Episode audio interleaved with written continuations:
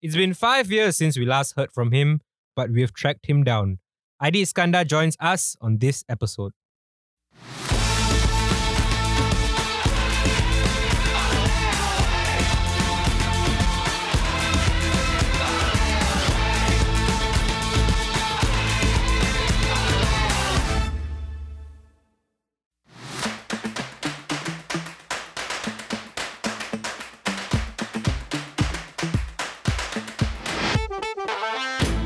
Aide Iskandar is here and we speak to him about his journey to becoming national team captain, how he had to sort out differences between players, and how he felt like being recognized by the president. And we also asked about his regrets of the 2015 SEA Games campaign.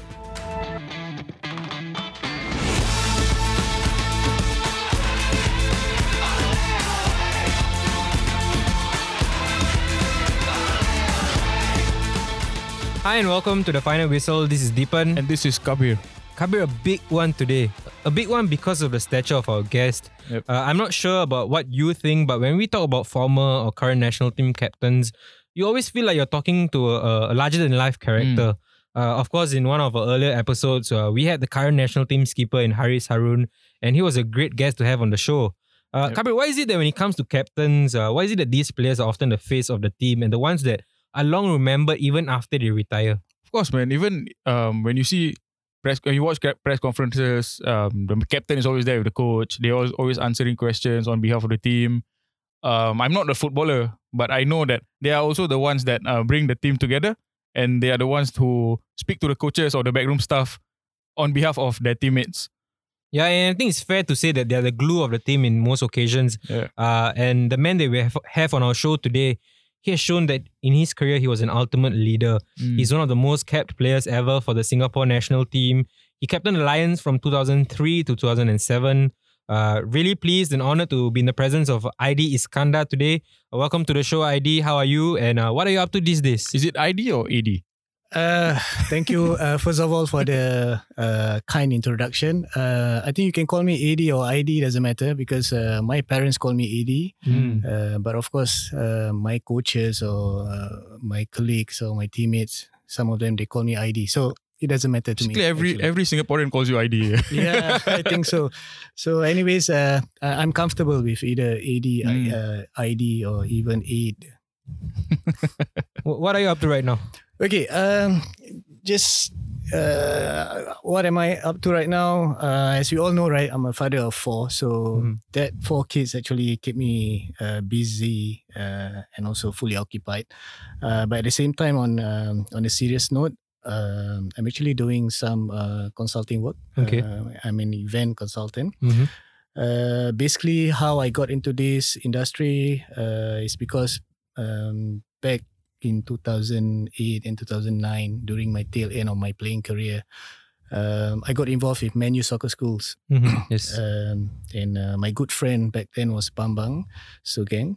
Um, he owns uh, Kirkwall uh, Private Limited, and it happens that uh, he's a big United fan, and he bought the uh, MU soccer MU soccer schools rights for Southeast Asia, and I was actually running the operations for uh, MU soccer schools uh, uh, in Southeast Asia. Mhm. So we we did a lot of programs in Singapore, Indonesia, Thailand, Malaysia, and uh, and even Philippines. So uh, with through that experience and with the networks uh, that that I uh, acquired from from that experience, uh, I decided to to go into this uh, industry after uh, my coaching career ends in 2015. Yep. The last time I saw ID was, of course, in 2015. It's been five five years since then. Uh, time has really flown by. Uh, of course, let's get right to the start of your childhood days. Uh, right now, of course, we know you as the, the national team captain and, and a coach. But how did football begin for you? When did you realize that "Hmm, I'm quite good at football? Well, I think football uh, began when I first uh, uh, watched uh, Man United uh, played on on television back Mhm. then. I'm not sure whether you guys remembered uh, back in the 80s. Uh, you know, uh, EPL uh, back then. I think it was called BPL or EPL. Uh, it was only shown uh, on televisions on every weekends. So I always look forward uh, to watch uh, games on every weekends. Beside the Malaysia Cup, of course, there's uh, uh, English Premier League uh, teams to play. So what caught uh, my attention was uh, when I first watched uh, Brian Robson actually played for uh, Man United. Uh, he was uh, captain, fantastic captain, marvelous, uh, whatever you can call him.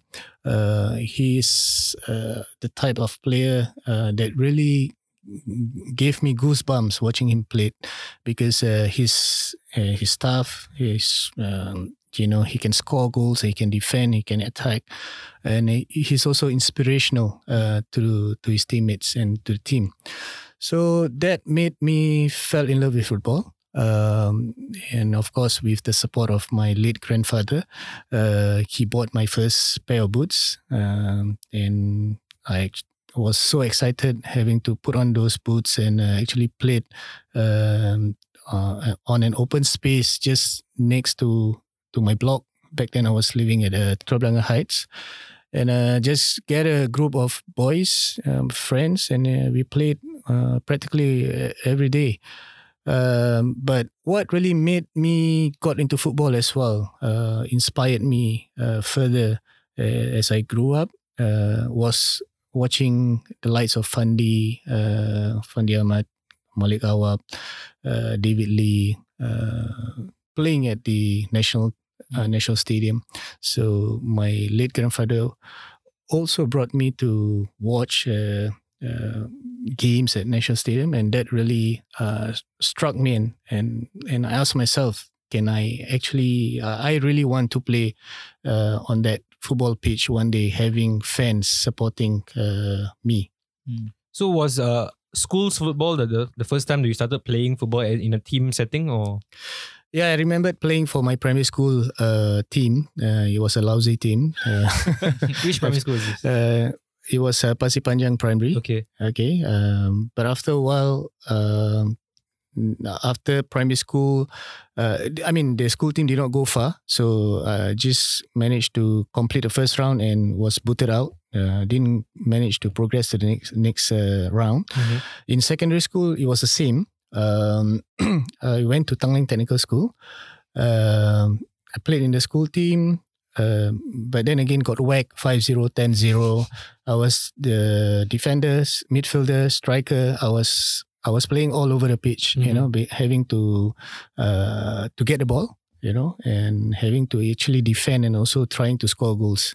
So were, were you the like the harapan of the team, like Uh, the hopes? It looked like that, you know. Uh, so then uh, the journey during my primary school and second secondary school days weren't that pleasant, all right, for football Mm. uh, football side lah. because uh, number one didn't get a, a good team to play with, good players to play with. Number two, my my mom uh, told me that uh, if you want to play football, if you want to go to the Milo school, because back then Milo school was a was a big Mm. thing, you have to complete your uh, religious class on Mm. every weekends. So I had to wait until uh, I reached sixteen. Then I I was able to go to the selection for Milo school. Oh, okay. All right. So walking back uh, into my secondary school days, um, I used to have uh, a Malay teacher. Okay, I call this cikgu lah. All right, this cikgu saw my potential in sepak takraw, so he wanted me to go for a sepak takraw trial. So I went, uh, managed to get into the uh, selection. I was selected, and uh, I could play for the national team. But I asked myself, I said that this is not the sport that I want. Hmm. I wanted, you know, because I, I don't like having to juggle the ball and just remain static in a small court. Yeah. You know, uh, I think I need But to. was it a good? Was your school team a good team? Good Uh, team? It, it was okay. It was okay. So what happened was my my teacher, uh, he he was so angry.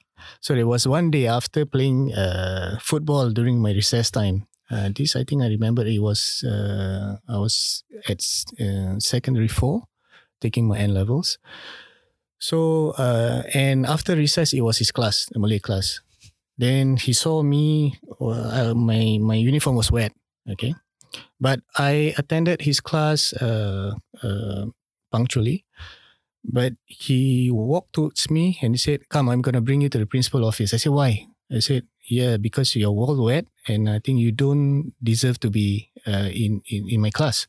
So I said, But I, I came to your class early, you know. So he brought me to the principal office and he, he told my principal, Please cane this boy.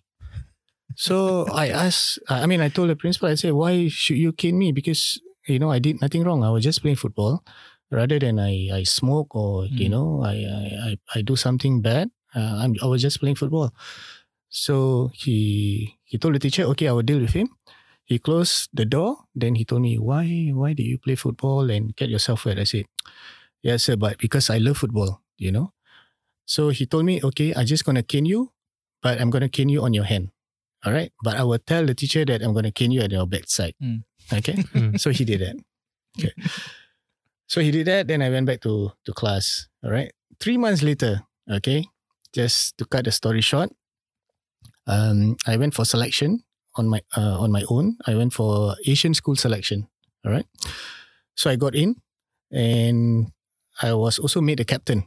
Mhm. Okay, from a lousy. Uh, I mean, I, I was playing in a lousy school team, and I got selected into the Asian school team to represent Singapore in the Asian school competition in Bangkok.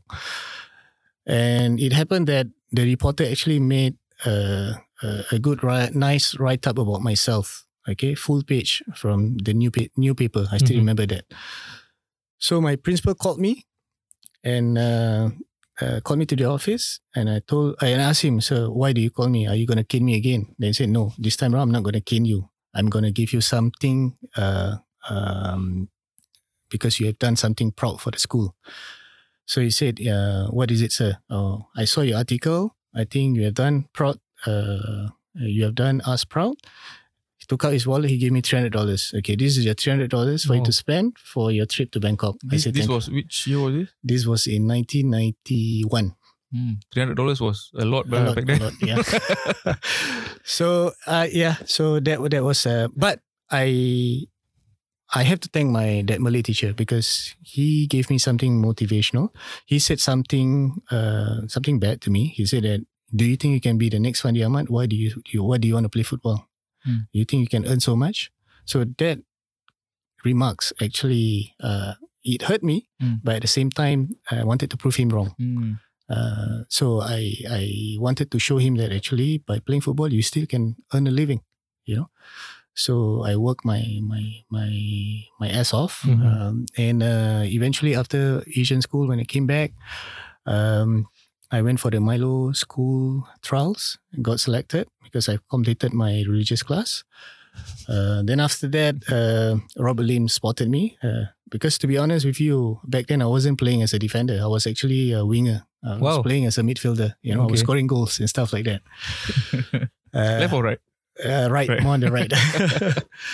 uh, but uh, one of the games during the Asian School Tournament, um, uh, I still remember Cikgu Harun Musawa. Uh, he was a head coach, and he was actually the assistant coach to the uh, Milo School to Robert Lim. So he came to me and said, uh, "Eddie, today I'm I'm gonna actually play you as a defender because the Kor- we're gonna play the, the South Korean school team." Mm. and the Koreans are tall, and I'm one of the tallest uh, back then. So because of that, I need you to play as a defender to actually match uh, and also counter their any aerial balls. And I played, and we lost two one. So. Mhm. So I got stuck because of that, you know. And the teacher, uh, Cikgu Harun, said that he played very well, and he passed the message to Robert Lim. And after that, Robert Lim converted me into a defender. How So- were you with it though?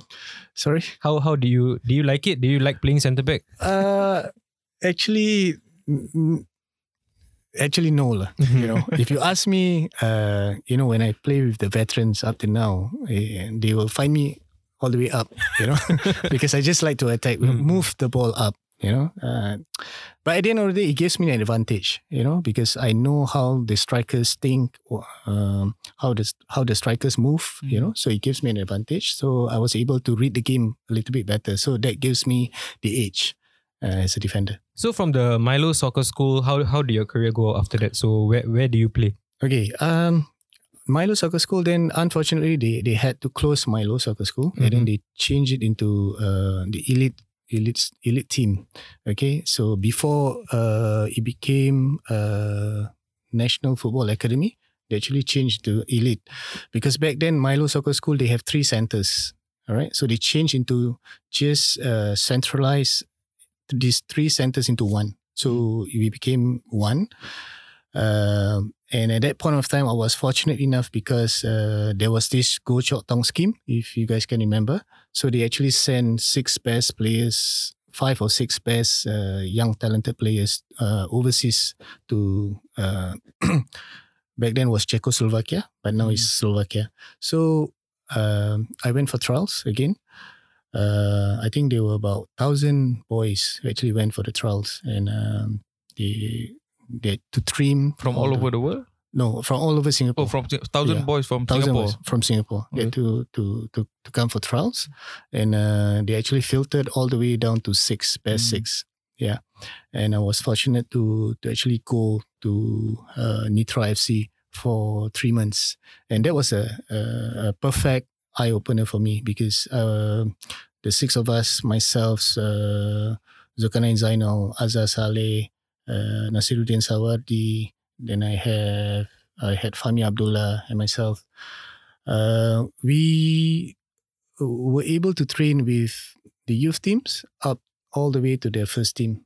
Okay, and then we realized that you know we we had so many shortcomings. There's so many uh, blind spots that Mm. we failed uh, to understand or we failed to realize because at the age of 14 15 over in europe they were able to kick with both legs left and right Mm. okay with precision so this is something which uh, i always tell myself that hey don't think that we are good yes we may be good in singapore but when we go out we are not that good you know we are we're actually a few uh, a few rungs below them you know uh, and how they live, uh, how they actually behave.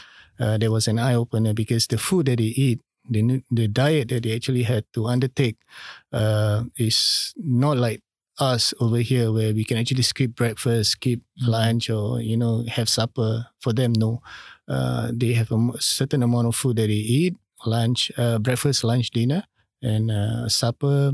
No suppers for them, you know. So, in, if you want to uh, be a true professional football player, yeah, I think going to Europe and I think uh, those parents, uh, those players who want to go to Europe to play, I think is definitely wise for them. And I'm sure Ikhsan is, uh, Ikhsan Fandi is actually gaining from that Mhm. exposure. Uh, for yourself, your your professional career started in 1996 with Police FC at that time. Uh, how do you join up with the club? Okay. Uh, so before I joined Police FC, uh, I was already in the police, uh, serving my national service. Mm, okay. Okay. So um, just after that Goh Chok Tong scheme, uh, when I came back after spending that three months, uh, I was drafted into the national team. National team meaning uh, the Singapore team that actually participated in the 1994 uh, Malaysian Cup. Mm-hmm. All right. So I was fortunate enough. Uh, they were actually looking for young players, and I was uh, I was selected as one of the young players. Uh, because when I came back, I actually played for Tiong Bahru FC. All right, and Tiong Bahru FC back then was a semi-pro league, and during the break of Malaysia Cup, uh, the national players will actually play for for the semi-pro clubs like Tiong Bahru, Geylang, Taiwit, uh, Soccerites, uh, uh, Balestier. Mm-hmm. So I was in the same team with Jang Jung. I was in the same team with uh, Alistair Edwards, Mm. uh, T. So uh, that experience actually gave me uh, yeah, uh, a lot of uh, learning. Uh, it was a good learning curve for me. And then, unfortunately, 90 after that 90, 94, when we won, I was part of the team. Uh, then 95, Singapore got booted out from Malaysia Yeah. Cup. So the national team, we had already trained overseas uh, to actually prepare for the 1995 uh, Malaysia Cup season. But unfortunately, um, they- you know, we were booted out. So we had to play in the local league. Mm. Okay. And during that 1995, of course, we, we won the, the league. Uh, we played against the local clubs. Uh, it was still semi-pro. Then that's where Singapore League was actually born in 1986. Mhm. Okay, so uh, to actually uh, why I was in police naturally because uh, I was serving national service uh, police. Then secondly, uh, during that period of time uh, when they launched this uh, S League, uh, all the national players had to be separated. So you can't have a big uh, pool of national players in one club. Mhm. So to be fair, right, because uh, it is a new league, Mm. and you want um, and they want to make the the league vibrant, uh, competitive. So every clubs were as- were given three players. So myself, Samawira, Basri, and Naha Dawood uh, were from the national team. Were actually uh, uh, drafted into police, Okay. whereas Fandi, uh, uh, Lim Tong Hai Mm. uh, were in uh, Geylang, Geylang. yeah, for example, right? So How was Yeah. that process? Like, did they just randomly select, or did the teams come and no, choose the- randomly select. randomly selected? Yeah. Okay. Okay. Uh, that was what I've been told. lah. Mm. So I don't know if there's anything behind it. And of course, um, you went on to have quite a long association with the club itself. Uh, when they went on to become, you know, Home United United. legend. Yeah.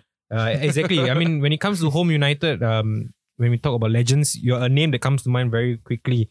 Uh, 10 years with the club uh, in total. What are your best memories uh, from your time there? I think uh, in terms of trophies, you got two S League titles and four Singapore Cups, if I'm not wrong. Uh, how was the memories there? oh, memories there. Um, a lot of unforget forgettable memories. Um, I think uh, what made uh, Home United a successful club back then was because of their vision. All right, uh, they know what they want to build. Uh, they they were there uh, back then. The management were there to actually build for success, and uh, I got bought in uh, with their vision, uh, and the quality of coaches they actually bring in back then, uh, like Robert Albert, Steve Darby. Uh, then after that, subsequently the Korean coach, you know, uh, speaks for itself. Mm. Yeah, and then the quality of players as well that uh, that are, they wanted to go to Home United. You know, I still remember I was so happy uh, when I got to find out that S. Ramani finally wanted to sign for Home United Mhm. because it was so difficult. He he was he just won the play uh, player of the year for Tanjung Pagar FC Mhm. uh, back in 1998, Mm. and I told Robert Alberts we must get this this guy. You know, if if you want to win the league, you have to get this guy. And true enough, you know, uh, Subramani uh, came and we won our first ever uh, S League title. And after that, subsequently, a lot of many good players come like Indra, Lionel. Uh, we, we were able to get uh, players like Perez, Mhm. you know, uh, Surachai, uh, and the list go on and on. Yeah. You know, Suti as well. Uh, So a lot of good memories. You know, uh, good memories having to play. Uh, uh, you know, in AFC Cup. I think those are fantastic memories because we were able to actually test ourselves against the best. And back then, uh, I mean, the best memory memories for us would be during Steve Darby because uh, he's he's a great coach, fantastic motivator, uh, um, and he was able to actually get the team together. And um, yeah, you know, he he just had to uh, do nothing. You know, he was coaching effortlessly uh, during those times. Mhm. Fantastic to hear the Yeah, names that he just mentioned. you also had Egmar was there when Yeah, you were there, Egmar right? as well. Yeah. So I have to ask this question. when that photo came out, what, what, what was the reaction in the dressing room? No, actually, during the celebration, we didn't notice, Uh. you know, because yeah, obviously, uh, I mean, we we we tend to be naked, Yeah. you know. Yeah, it's normal lah. It's normal, Normal, you know. We Yeah. tend to be naked or semi-naked. Mm. But I didn't know how come this uh, reporter actually managed to squeeze himself in and managed to take that photo and uh, managed to get the Egmar's anaconda. no, but I mean, I can never understand how it was published. Like, yeah, how did they not see it? yeah. it's hilarious. man. he he must have been disturbed uh, in the dressing room by you, by you guys. Uh, yeah, you know, definitely. Uh, we we disturbed him, Mhm. but he he was upset. Uh, you know, when the when the Oh, picture was? was, when Yeah. the photo was Mm. actually published. Mm. Uh, you know, uh, because people were making fun of it. Mm. But imagine back then there wasn't any Instagram. Yes. Y- y- In case you know if there's there was Instagram or there is inst- Instagram or you know Facebook, I'm I'm pretty sure it would go viral, Yeah, of course. I mean, it did. but not as viral as we expected. lah. In, in terms of the, that whole squad, the names that you just mentioned, uh, are you still close with any any of them? Of course, not the foreign players, uh, but the local ones. Yeah, I'm I'm still close with. Um, I mean, in fact, all of them. You know, uh, it's just that we don't have that time to actually meet up. Uh, I'm still close with Lionel. Still Mhm. close with Subramani.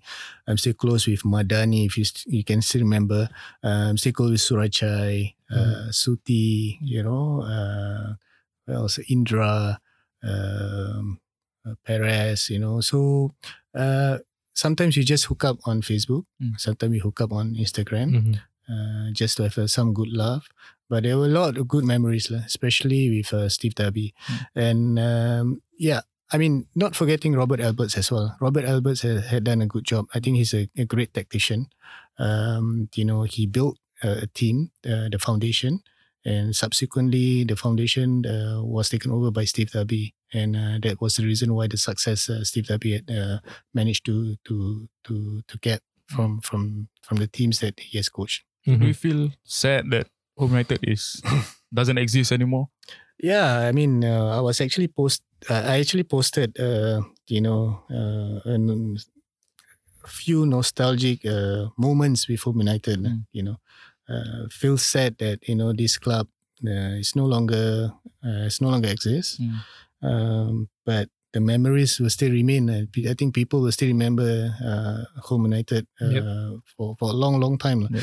Because I, I could still remember Home United when Home United played uh, SAF back then. Uh, it was in 2003. Yeah, the stadium was full Mm. and people couldn't get into the stadium, and they had to actually park their cars opposite, Mm. and they actually had to stand on their cars Wow. to actually watch us play. So that's how how. So is that Bishan or Bishan? Yeah, Bishan. it was at Bishan. So it was a full full full attendance uh, full, match lah. full plus plus? Full plus plus. Yeah, Nice. yeah. Uh, moving on to your national team career, it's a career that lasted from 95 all the way to 2007. Uh, one question I want to ask is, you know, with every new year, you get new young players coming in and all. Uh, how do you maintain that relationship uh, with the players and always tell yourself that you can easily be, be replaced? How, Yeah. how do you keep yourself on your toes? Yeah, I always tell myself uh, when the first time I, I got into the national team that uh, to be in the national team is actually easy to achieve that, but to maintain, to stay, to remain uh, is an uphill task. So you need to always give your best. Uh, you need to remain focused. You need to look after yourself because as footballer, our our nightmare is actually getting injured. You know, and that's when you can get easily get replaced because uh, new players actually uh, will come in and uh, they get a chance to to to outshine you and they will replace you. You know, uh, just to retract a little bit, when I was during my days uh, at Tiong Bahru FC, you know, I still remember this. I was a substitute. Okay, um, I was playing the same position as Hairi Su'ap, the coach that just resigned Mm, from Tanjung Pagar, yeah. right? He was actually a, a a hard tackler, a hard defender, all right, and he was always ahead of me. But I told myself, uh, I just have to wait for for the right moment for me to come in and actually uh, get that opportunity and keep hold of my position. So I waited for almost six months, you know, uh, and it was painful, but nevertheless, I I always keep uh, motivating myself and keep uh, training hard. Mm. So uh, it was unfortunate for Hairi back then. He got injured and he was out, and my uh, my chance, my opportunity, and I had to mark uh, Zaklo Vidan. Zaklo Vidan was uh, Geylang top scorer for many many years back then. So there were two occasions when Geylang played Tiong Bahru. I was able to mark him, and he didn't he didn't score. He didn't manage to score. Mhm. So that was the reason why I was actually earmarked and uh, selected to to to Mm. the national team Mhm. after that performances. Yeah. Uh, so coming back to your question, yes, it's always tough when you see new blood coming in. Um, uh, but you just have to motivate yourself. Um, and uh, for me, it's simple. You, no one is irreplaceable. All right. Mm. Whether you you are the captain, whether you are the main striker, uh, whether you are the playmaker. All right. Because what is important is actually uh, the your performance in the last game. Your last perf- your last game, the perf- performance that matter. Mm. So if you played if you play well in the last game, make sure that the next game you play well. Mhm. So that's my philosophy. Okay. Uh, in terms of the national team at that time, um, from 95 to 2007, uh, who were your best mates along the way? Uh, was it always the same ones or, you know, when they retire, who comes in and all? Okay. Uh, it, it was funny when I, the first time when I got called up, uh, I was actually thinking that I was in a dream, lah, you know, because So who gave you the call up? uh, gave me the call up. Okay, I was informed by Robert Lim lah, because he was my coach Mhm. for for the under twenty three, right? Uh, the yeah, uh, it was Ken Worden. All right. Ken Worden. Okay. Yeah, Ken Worden. Um, so when I was supposed to report to the training ground, uh, okay, one 18 year old boy, you know, feeling very shy, uh, having to meet Fandi for the first time in person, you know, having to meet Malik Awab, having to meet David Lee, having to meet Abbas Saad, you know. So these are the guys whom I actually watched them from the stands, but now I'm able I'm able to actually play Mm. on the field with them. It took me three months to settle down. Wow. Three months, guys. Three months. Okay, I was being bullied by Abbas, you know, because to be honest, Abbas is uh, he's fit, he's smart, and he's a great dribbler. Mm. So no way you can actually mark him, you know. so the first three months, I was being bullied, you know, but I learned uh, along the way. So to answer to your questions, actually the one that the, the this small group, the junior ones, who who kept me uh, comfortable in my comfort zone. So at least I could get to to meet them and get to talk to them, uh, like Rudy Khairon, Mm. uh, Saswadi Mata Dasuki, and Zakaria Awang. Uh, they were actually quite close to my age. lah. Mm. But having said that, um, Fandi and Malik, they never fail to actually get the young boys together with the group. Mm. Okay, they look after us. Uh, Shayu, uh, I think I'm not sure whether Rafi or Nazri has shared this with you guys before. Um, Malik Awab will make sure that each and every one of us will bring our prayer mat. Okay, if you salat, no, he will slap us. You get a slap. So sometimes you get two, three slaps a day because you you you forgot to to pray. You know, uh, that's him lah. You know, but I think he's good. Uh, uh, and he will also make sure that you know we we eat well. Okay, uh, we hydrate ourselves. And uh, he will he he will look after uh, us. Okay, so he make sure he checks that okay you don't go out tonight. Uh, tomorrow there's a game and stuff like that. So yeah, we will well look after. Nice. Uh, in terms of getting the armband, that came in 2003. Um, how much of a change was it, you know, to put that armband on and go into games? well that that moment was actually one of uh, I would say my best moment to to to be able to captain the national team You were taking over from from Nazri. Nazri, okay. But the timing, uh, I had to, I had to be positive. I had to motivate myself because the timing wasn't, uh, I would say, ideal for me to take over. Because in 2002 we were booted out from the Tiger Cup uh, at- on home home soil. Mm. Okay. And we were humiliated by Malaysia, Malaysia, yeah. with a scoreline of 4-0. Mm. So imagine having to take over uh, a team, a young team, uh, because a lot of the senior players would actually drop. All right. And to actually go out on the pitch and to pro- produce results. You know, Mm. people are expecting definitely You with your captain. Yeah. Yeah, they were they were expect that you know you can't do bad any any any worse Mm. than you know the 4-0 uh, scoreline against Malaysia.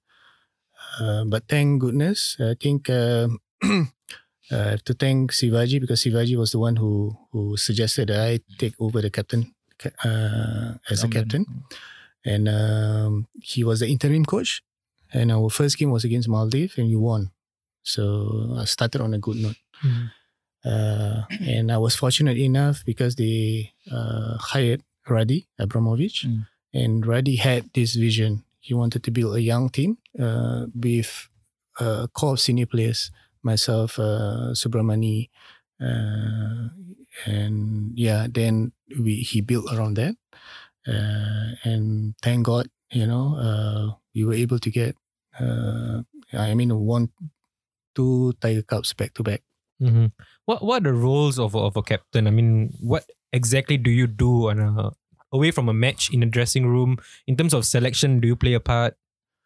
Uh, in terms of selection, I try not to play any part because uh, I know there's a boundary uh, in terms of uh, you know coaches making selection. Uh, I'm sure the coaches have their own. I mean, Raddy has his own coaching uh, team.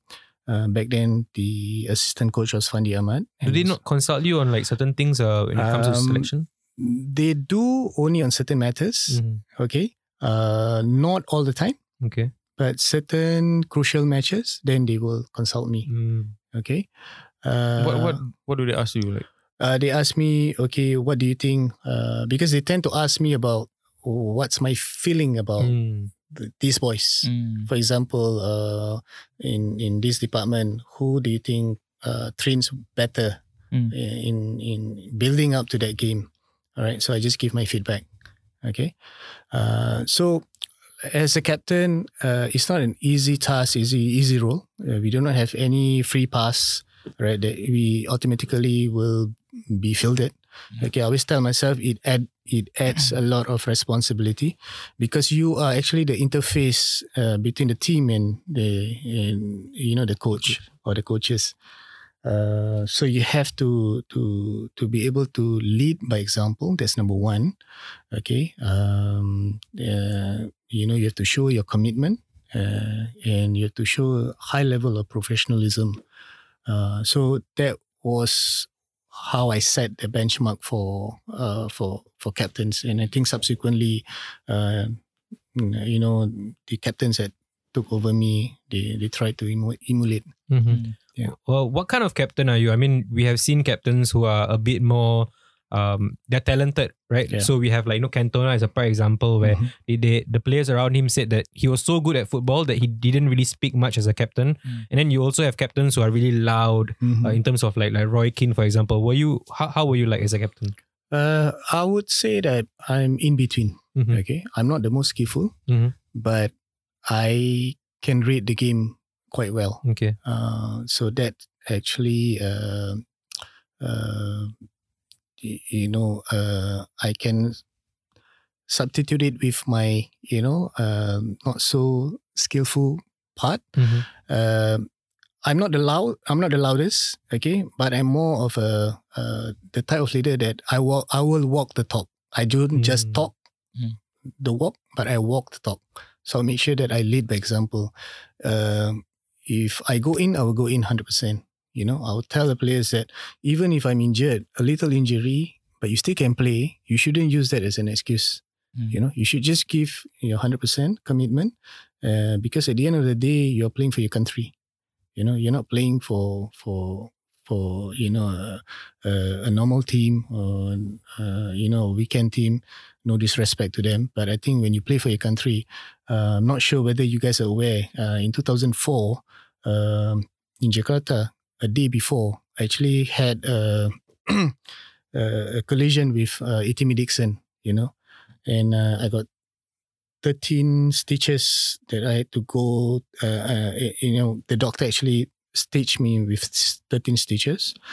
And the doctor said, you can't play for the finals tomorrow. I said, no, you just patch me, I'll just play. You know, even the our sports trainer, uh, the physio, uh, also uh, was against me of playing. He told the coach, he told Raddy, say, I don't think Aide can play.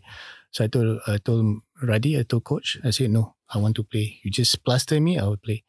You know, so I just played. I just move on. You know, um, so that's how you show commitment and you show to your to, to your teammates, so that your teammates can actually uh, get that energy and also show it on the pitch.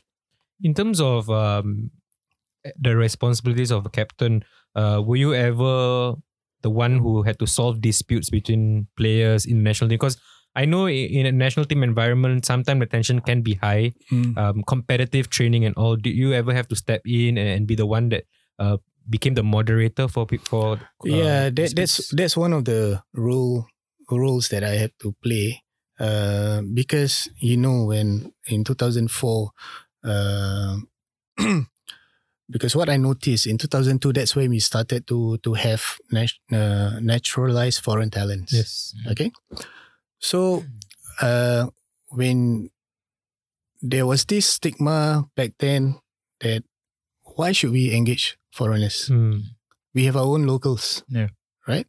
But uh that's when as captain um to be the interface between the team and the management, you have to actually rationalize to this place and say that they are not here to take away your your positions, but they're here to actually enhance the team, to help the team. So uh, there were a few incidents.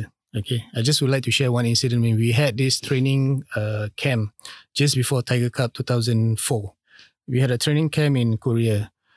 Um, Dickson and Noh Alam Shah. Who else, right? Must be Noh Alam Shah, but he's a he's a good guy. Okay, so what happened was they were actually singing, they were actually joking in the bus, but I think uh, things got overboard. Uh, Itimi wasn't happy because uh, Alam Shah was a little bit more uh, was very sarcastic towards him. So they almost Mm. gone into blows. Mhm. So I had to be the middle person. Then I had to sit down, sit them down, and talk to them that they have to put their differences aside. They have to respect each other because what make a good team is they respect each other. Okay, when it comes to when when it comes to play, we play, but when it comes to be serious, we have to be serious. Okay, because we are playing for, you know, our our flag. Yeah. And they realized. Then after they became good friends, and uh, yeah, thank God we won. Yes. uh, brilliant to hear these stories always. And for yourself, uh, we, we talk about the two AFF championships. Uh, was there a key difference in these two uh, campaigns uh, that stood out for you? Like, does one uh, have a higher rank of importance to you compared to the other? Uh, I think both are equally uh, important Mhm. uh, to me, and both have their sweet moments. eh. Why I said sweet moments? The first one because we won it at home. We managed to actually lift the cup in front of our home fans. The second one, which may not be uh, pleasant uh, for the Thai fans to hear, lah, because we managed to actually beat them Mm. in their home soil. You know, Al- although we lost 1-0, Mhm. but I think in aggregate we won Yes. right, over two leg. So it was painful for them, but it was sweet for us. So these two sweet moments, uh, I would say, uh, are equally important, and uh, I uh, I hope that you know we we can actually replicate this type of sweet moments again. Yes. Was it the 2004 one or the 2007 uh, where you guys went to Orchard Road? Uh, and I think Lee Hsien Loong was there for, for the presentation and all. Uh, was it 2007? Uh, Did you guys have a victory parade? 2004. Uh, yes, we had we had a victory parade. Mm-hmm. Um, we went to Orchard Yep. with the op- op- open top bus. Mm-hmm. 2007, we had a victory parade at Vivo. Vivo, okay. Yeah. 2004 was, yeah, 2004 was with uh, our PM Lee Hsien Loong. Mhm. Uh, we had a, a open top uh, tour and we stopped at Takashimaya. Do, you- do you sometimes uh, close your eyes and vividly remember these moments of uh, not just winning the the, the title, um, you know, bearing the national flag, but also um, the opportunity to meet these people like like PM Lee and all. Uh, does it give you pride? Does do you sometimes close your eyes and really imagine and, and just smile back at the memories? Yeah, definitely. Uh, it, it gives me a lot of pride. eh. Sometimes it gives me uh, goose goosebumps as Mhm. well. Uh, just to share, uh, I actually just moved into a new place. Mhm. Okay, so usually you have to pack and unpack, right? So while doing this packing and unpacking, uh, I stumbled upon old photos. So I stumbled upon the photos I took with uh, uh, PM Lee And also, uh, what was very memorable to me was I stumbled ac- across this photo, uh, my photo with uh, the late uh, President uh, Nathan. Mm. Okay. Uh, we were invited to Istana. Okay. Um, twice. Okay. But the first, no, the second one is, yeah, the second one. So, uh, after the second one, after the second visit to Istana, a week later, I received uh, a letter. Okay. And in that letter was a photo, a photo of me and President Nathan. And on the photo, President Nathan actually wrote, uh, congratulations on your second uh, successive uh, titles. Uh, thank you so much for your leadership. Uh, Singapore is very proud. Sign off by President Nathan. Wow. And I have goosebumps. So yeah, I, mean, I just looked at the photo a few days ago, and I mean, I felt so honored. Yeah, of course. so how Uh, was it when after the competition and when you arrived on at the airport and then you see your fans? How were you like tired and did you have to, you know, because I was there. Yeah. Because I see sometimes that you guys were a bit tired after that whole, the whole uh, time when you were playing the game, the training and everything. How was it? How did you feel at the time? Was it tiring? Was it? what do you feel proud that? No, of course, we, we feel proud. You know, although Mm. we are tired, uh, I must say, yeah, we are tired, but it, it was nice to see our Mm. fans actually welcoming us, because not forgetting, uh, without the fans, we are nothing. Okay, so we have to acknowledge, you know, fans are important to us. Uh, we don't want to play in front of empty stadium. Uh, they are the one. They are actually our 13, uh, uh, no, 12 player. Uh, and they are equally important. Uh, of course, our our family members as well. Uh, we were looking forward to to see our family members, you know, as well back then. But having to see them, you know, uh, crowding, uh, welcoming us, singing uh, to receive us, Mm. it was a fantastic feeling. I ask this question because every time when the national team comes back, and then I I I'm at the airport and I see these guys are actually tired. they look tired. They look. Yeah. Uh, But, it, it must be also, um, in a sense, overbearing. In a sense, like to see so many fans there, uh, you must be feeling like, wow, uh, this is the kind of impact that we have caused uh, in Singapore. Yeah. Yep. Uh, moving on to coaching life for for Aide. Uh, I believe the first stint came with Sengkang Punggol, Yeah. where you first joined up as a player slash assistant coach. Is that right? Yes, correct. So how was that like? How how did that opportunity come about? Okay. Um, like I said, I was actually at the tail end of my playing career. Mhm. Um, I was at a crossroad. Uh, whether should I continue playing or should I move on into something else? So I was uh, uh, approached by Jörg Steinebrunner back then. So he he asked me to actually come to Sengkang. Uh, because before going to Sengkang, I was with Geylang for two years. And then I I told him, "Are you sure you want me to to play for you?" Then he was telling me, "Yes, I want you to be the assistant coach and at the same time play." So I, because Jörg is a good friend, so I told him, "Okay, uh, let, let's do this together. I want to help you as well, you know, uh, to build team." And he showed me the team list, and then you have a a, a good team as well, because back then you have uh, we had Jerry uh, Bartholomew, and then we had Winston Yap, we had Amos Boon, uh, we had Indra Shadan, uh, Noor Rahman was playing as well. So I thought, why not? I think it's a good team, you know. Uh, but un- unfortunately, halfway through, uh, it didn't go well. Results uh, were not there. So the chairman, uh, Bill Ng, sacked uh, uh, Jörg Steinebrunner and approached me to say that, you know, uh, why don't you take over? Mhm. Uh, because it's just going to be probably another 10, 10 games to go. So I took the challenge, all right? Um, so unfortunately, I had to retire without having to retire in a proper way, Yeah. you know, because I was telling myself, if I'm going to play and I'm going to coach, I don't think that works well, you Mm. know, uh, at that point of time. So I decided, okay, I'm just going to stop playing. I'm just going to focus on coaching. So, uh, yeah, um, that was the start of my coaching career. uh, with Sengkang Punggol, and I have to thank uh, Bill Ng for for that. I think uh, he had that trust in me.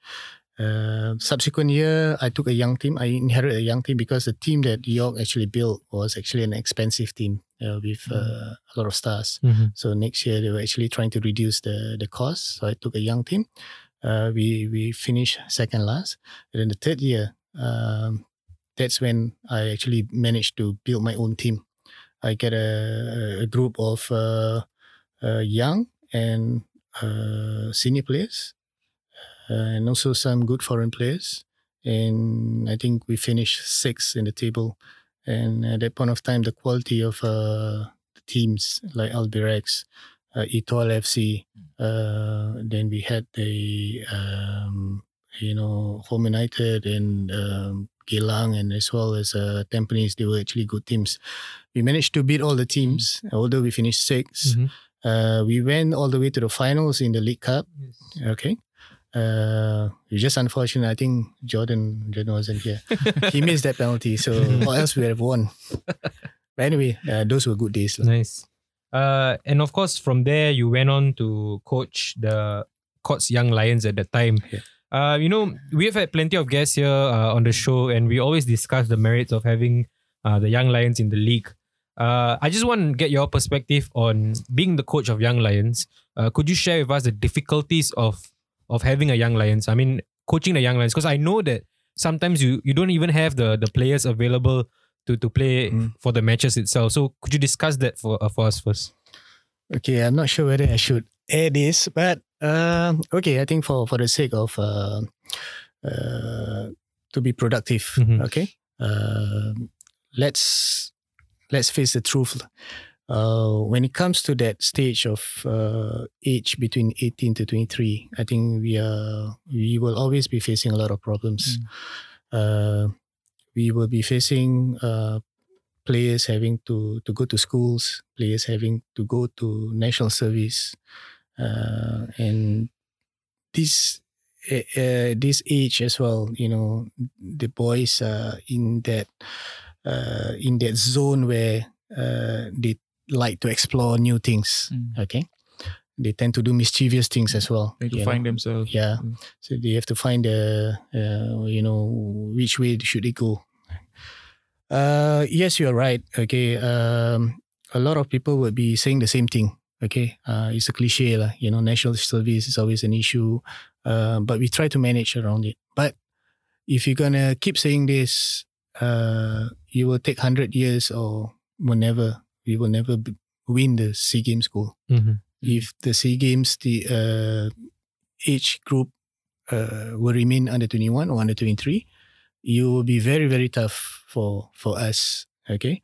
Because I've gone through this and I know it. Uh, it, it was painful for me because I had to, you know, why it was painful because that journey, I just completed my pro license. Mm-hmm. All right. Uh, so when you when we did the pro license, uh, we all my pro license coaches will share the same sentiments. We went to uh, to two clubs to attach uh, for attachment f- with two big clubs in Japan. All right, uh, Shimizu S-Pulse and Tokyo FC. Mhm. We we saw the how they actually uh, how the club actually operates. Okay, basically, so they have the right setup, the right resources, um, mm, the right support and stuff like that. Can you imagine they have uh, three goalkeeper coaches, they have four assistant coaches, they have a doctor, they have a nutritionist, they have a game analyst. Um, are talking about infrastructure, but of course, I'm not asking for for all. But what I'm asking is, uh, what the young Lions coaches are asking is actually to have players. Okay, uh, those are basic. Um, so when I came back, I had to endure, you know, uh, having to train sometimes with eight players, sometimes with ten players, sometimes with eleven players. So imagine as a coach, you have your own plans. Mm. Okay, so I want to plan to work with the uh, uh, defenders. Okay, so I put up my plan, but comes to f- f- six p.m. I I only have two defenders available. The rest they didn't show up because they have school or they had to they couldn't get released uh, from the camps. So you have to make do. All right. Yes, you can uh, make do, but if you're talking about a big project, you're talking about getting goal, Mhm. then you have to to be serious, Yeah. you know, because every single detail counts, right? But uh, I wouldn't fault the stakeholders like Mindef, uh, you know, um, MOE. They tried their best, Mm. right? Uh, because they have to be fair to the rest of the sports. Uh, this is something which uh, we need to sit down and see how best we can actually try to support one another. Because at the moment, if you are trying this way, that way, and it's not working, and if you keep continuing, then the results will never come. Yes. Mm.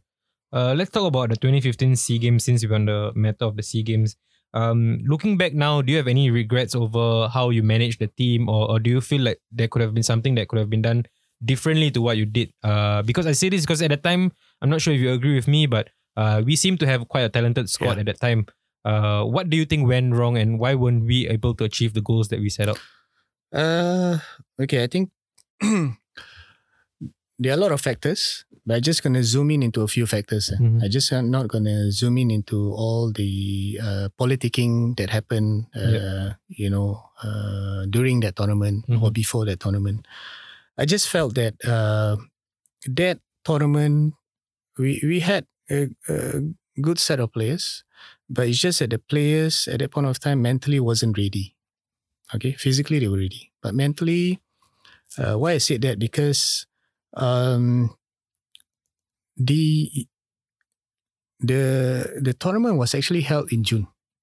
Okay, of course, there's no excuse. People will say that oh, you, you can have you can have the tournament any part of the month, but because we are so used to having the Sea Games at the end of the year, because my 2013 Sea Games experience as a coach that won bronze, it was uh, at the end of the year, and past few uh, seasons or past few Sea Games were actually also done at the end of the year. But because that affect uh, the preparation, that's one thing, and also uh, the hype of Lions 12 was also has also affected certain uh, individuals in the Mhm. team Mhm. because um, they just completed the FA Cup FA Cup, yes. and then they're going to the Malaysia Cup. So everyone is thinking that okay, I don't want to get injured, you know, because I want to Mm. play in the Lions 12 Yeah. team. Okay, uh, nobody's fault, but I just felt that the timing was wasn't conducive or wasn't right for for us to actually clinch our first or to do well. Mhm, mhm. Okay, that was one part, and another factor which probably uh, for me was the missing link in that team was actually Shafiq Ghani.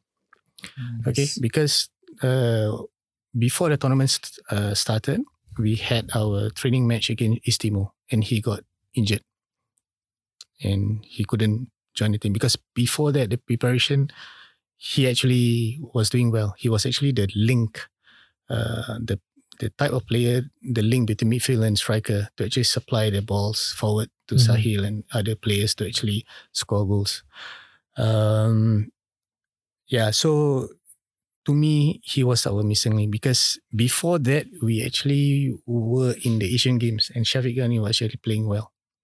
Okay. Uh, we won once, we lost once, we drew against Oman 3 3. Uh, and and Shafiq Ghani is the type of player can also, who can also score during free kicks Free kicks, yeah. so he can get you goals. Uh, I have no regrets. I think the boys did their best. They gave everything. Although some of them mentally they were they were not there. Mhm. Uh, but I was happy to see that you know a lot of them are still playing. Yes. All right, and the fact that I've given uh, Ho Wai Loon the opportunity to to be in the team and also to play, and he's playing up till now. Uh, some of them are still, uh, you know, um, they're continuing, except for a few who have dropped out and uh, seek other pastures. Um, but I want to say that you know the 2013 team uh, was also uh, that was my first Sea Games as a Mhm. coach, and I won Mhm. that. I won bronze, and it was one of the proudest moment. Of course, it's not nice to say this uh, on air, but um, you know we played Malaysia twice, and Malaysia was a Sea Game uh, gold medalist before that that tournament. Uh, they were the 2011 SEA Games gold medalists and the same coach. Uh, we managed to actually uh, drew in the group stage and actually beat them in the third and fourth playoff. Uh, so I think that was one of the highlight of my career, coaching Mhm. career. Nice. What about the pressures that you know when going to the SEA Games, we're always like, oh, we should get gold, we should get Mhm. gold, we should get gold. As a coach and having that pressure on on you, do, does it affect you or does it affect your team? I think it affected more to the players lah, because the Mm. players were thinking that you know uh, they have they have to fulfill this Yeah. uh, mission. Uh, for me, I tried to calm them down. Uh, tried to tell them that just take one game at a time. That Mm. was that's always been my philosophy. You know, in any tournament, you just take one game at a time and you pick at the right moment, and then that's where you go for uh, for your last uh, sprint. You Mm. know, but unfortunately, you know. Um, we we lost against uh, Myanmar to two uh, I would say goalkeeping error by Shazwan, but Mhm. uh, I've never faulted him Mm. during my press conference if you were there. And then my last game, uh, you know, uh, Ho got red carded. We were playing 10 men, 1-0. I could have just blamed on Ho Wai Loon. Uh, because of Ho Wai Loon, we lost. We Mhm. couldn't catch up.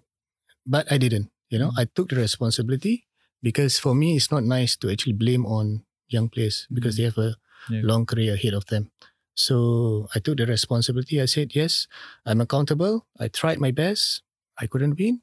So I I left. Mm. Uh, and I think people need to uh, to own up, you know, to take responsibility. Yes, you may be the best coach, you may be the best player, but if you don't do well, why not just put up your hand and say, yes, I've done, uh, maybe I've done not good enough. Mm. I take responsibility and maybe it's time for me to leave. Mhm. Yeah. And and of course, 2015 was the last time that I saw you. I was sitting right in front of you when you announced your resignation as, as the coach at the time.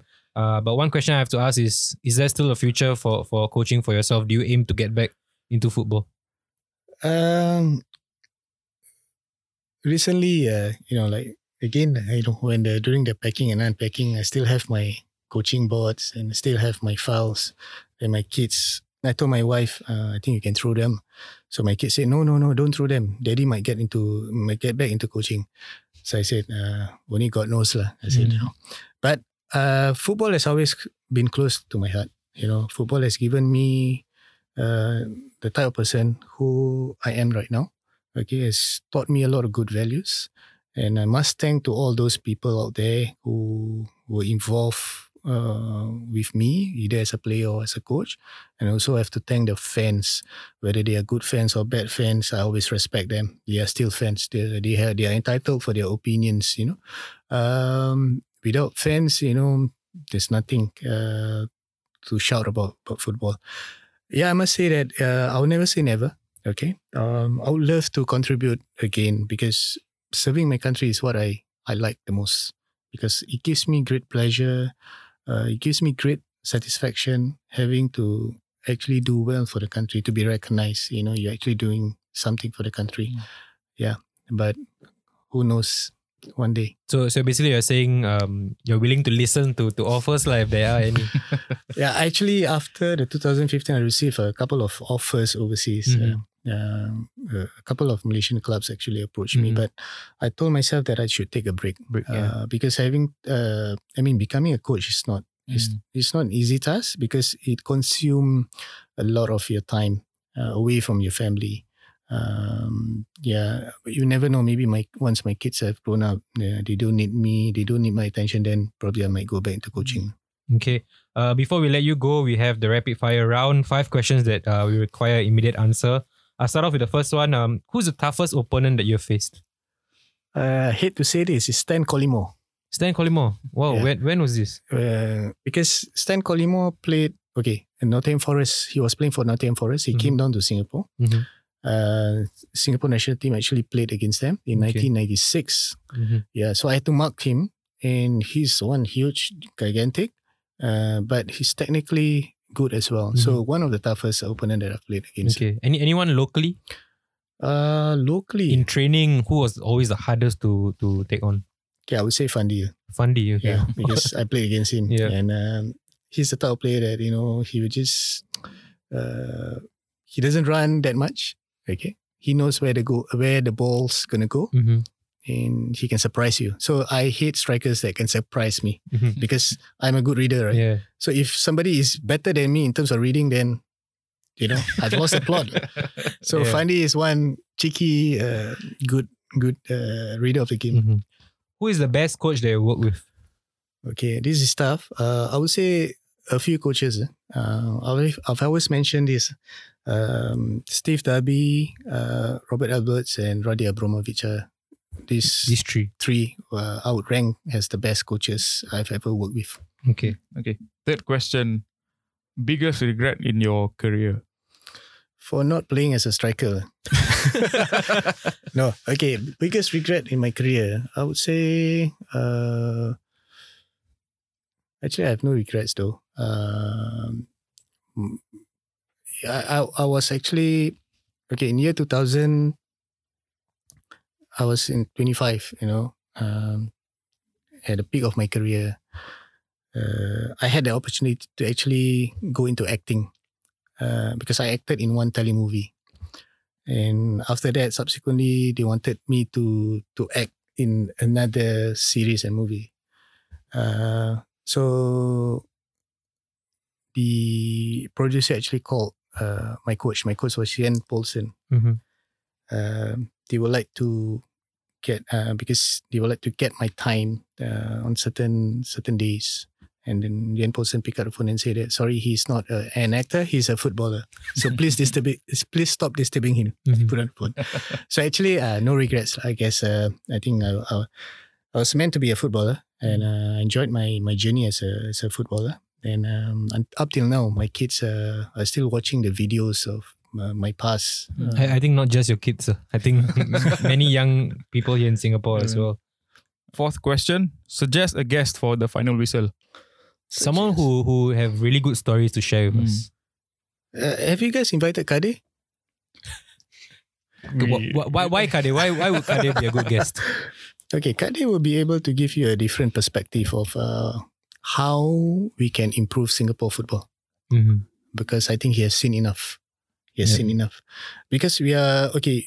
A, a lot of us we are talking at the national team level, right? Mm. How can we do better in national team?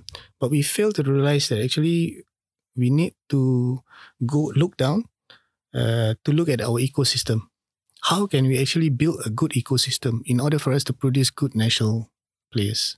So I Mm. think Kade is the right person for you to speak to because he will give you a, a diversified perspectives about what you can do uh, to actually get uh, a lot of these young talents to push up all the way up to the national team Mhm. because he has been coaching schools for many many years and he has coached the uh, YOG team right Yep. Mm-mm. so he has been involved in youth football for a long long time Uh, the final question is, of course, uh, what is your wish for Singapore football? Well, I wish. Uh, I mean, uh, wish Singapore football will um flourish, uh, not only at the national team level, but I think I would like to see a lot of uh, improvements uh, at our club levels. You know, uh, because in order to to produce good national team players as well, beside the ecosystem, that's where you need that platform for the young players to actually play in the S League. Uh, I wish a lot of young young players would actually surface, uh, will come out uh, from our youth system and represent the country. And I also would like to see our players that represent the country they play with determination, commitment, and willing to to go beyond their comfort zone. You know, so that's that's my wish. Uh, I'm happy to see Ikhsan, Irfan, uh, and a few others uh, like Haris, Safwan, uh, Zul, Fami, and Faris Ramli. They are overseas. I would like to see more, more of them, more of them going overseas, more of them, you know, uh, getting out of their comfort zone, testing themselves themselves against the best players or the best teams in in other leagues. And when they come back, they can actually contribute and uh, inspire the rest of the young players to actually follow their footsteps. So that that's that's one of my wish, and the other wish is I would like to see our local coaches as well do well in overseas, like my brother, uh, Aidil Sharin. I would love to see him, you know, um, rise up and you know eventually win, uh, be in in in other leagues, in better leagues like you know, um, in Korea or in, in Japan or in China or even in Europe. You know, I would love to see him there, and also Akbar, uh, Sundram.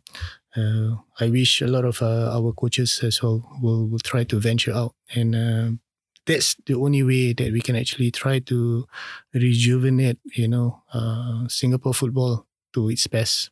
All right. Spoken like a true captain. Exactly. that that was pro. I, I would say. I mean, 20, 26, 27 episodes in. This is the best answer I've gotten for the wish for Singapore football. Yes. Thank you so much for coming on the show. Really nice to hear the stories and memories uh, that you had to share with us. Thanks, Thanks once for again. coming. Thank you so much, Kabir and uh, Dipan. Kabir, a really, really good episode, I would say. Um, I initially expected Aide to be the same person that I dealt with uh, in 2015 because uh, in 2015 he was of course the SEA Games head coach and uh, he was really very different. I, I felt like he had a gut in front of him almost because of the pressures of facing the media, Yeah. the fans at that time. So I never had uh, a relationship with him to speak. Um, but today, you know, I got to see a totally different side of him.